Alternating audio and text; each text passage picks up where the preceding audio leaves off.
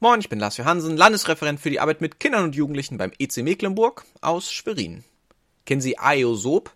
Vielleicht sagt Ihnen der Name nichts, das ging mir auch so, aber ich wette, Sie haben schon einmal etwas von ihm gelesen oder gehört. Das war so ein römischer Tierfabeldichter, so, ja, 500 vor Christus ungefähr. Er hat ganz viel geschrieben, unter anderem die Geschichte vom Hirtenjungen, der immer nach dem Wolf ruft. Und dann kommen alle angelaufen und dann ist gar kein Wolf da, bis der Wolf tatsächlich kommt und keiner ihm mehr hilft. Dann die Geschichte von der Stadtmaus und der Landmaus oder das Rennen von der Schildkröte und dem Hasen oder die Geschichte von den zwei Fröschen in der Milch oder die Geschichte vom Löwen und dem Mäuschen, das ist das mit dem Dorn in der Tatze. War irgendwas dabei, was sie kannten? Ich muss sagen, ich habe mich ertappt. Ich kannte nicht alle, aber doch die meisten davon. Die meisten Fabeln, die er so geschrieben hat, haben eins gemeinsam. Es gibt irgendeine menschliche Schwäche, die angesprochen wird und dann zwei Tiercharaktere, von dem einer es hinbekommt und der andere nicht. Häufiger geht es irgendwie ums Thema Scheitern und wie man trotzdem dranbleibt und sein Leben leben kann. Ich glaube, auch wenn ihn heute kaum noch irgendwer kennt und auch damals er es nicht irgendwie in bekannte Kreise geschafft hat, ist das Thema Aufgeben heute so aktuell wie damals. Das zeigt ja auch, dass man die Geschichten heute immer noch kennt. In der Losung für heute geht es auch um jemanden, der aufgegeben hatte.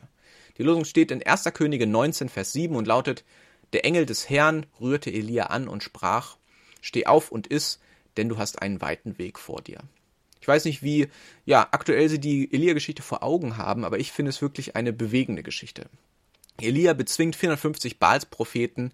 Er erlebt auf dem Berg, wie Gott sein Gebet erhört. Der Altar entzündet wird, obwohl er ihn noch mit Wasser übergossen hat. Es ist so die Stunde seines größten Triumphs. Doch da erreicht ihn die Morddrohung der Königin und es passiert im Grunde nichts von dem, was er gehofft hatte.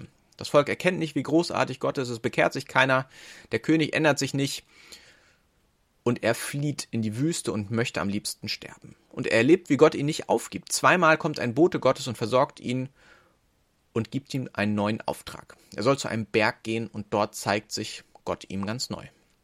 Ich weiß nicht, wie hoch deine Frustrationstoleranz ist, aber ich kenne das Gefühl, dass es manchmal einfach alles zu viel wird und ich am liebsten alles hinschmeißen würde.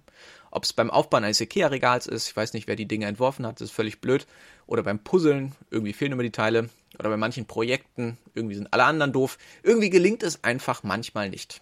Und dann liegt der Gedanke nahe, okay, dann macht's doch ohne mich alles blöd.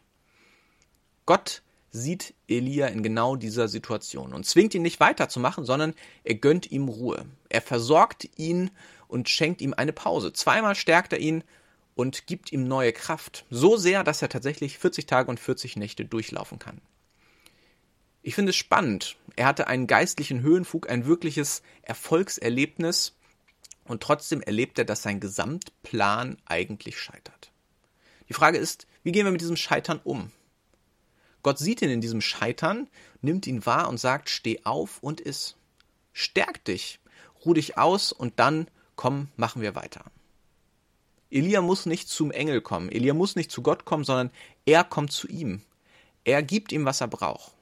Diese Erfahrung wünsche ich dir, dass du merkst, dass Gott da ist, dass er dir gibt, was du brauchst, dass er dich nicht verwirft, sondern dass er mit dir weitermacht und dir immer wieder neu bewusst macht, dass er da ist, sich dir zeigt, vielleicht auch ganz anders, als du es erwartet hast. Gott ist da, er wird dir helfen.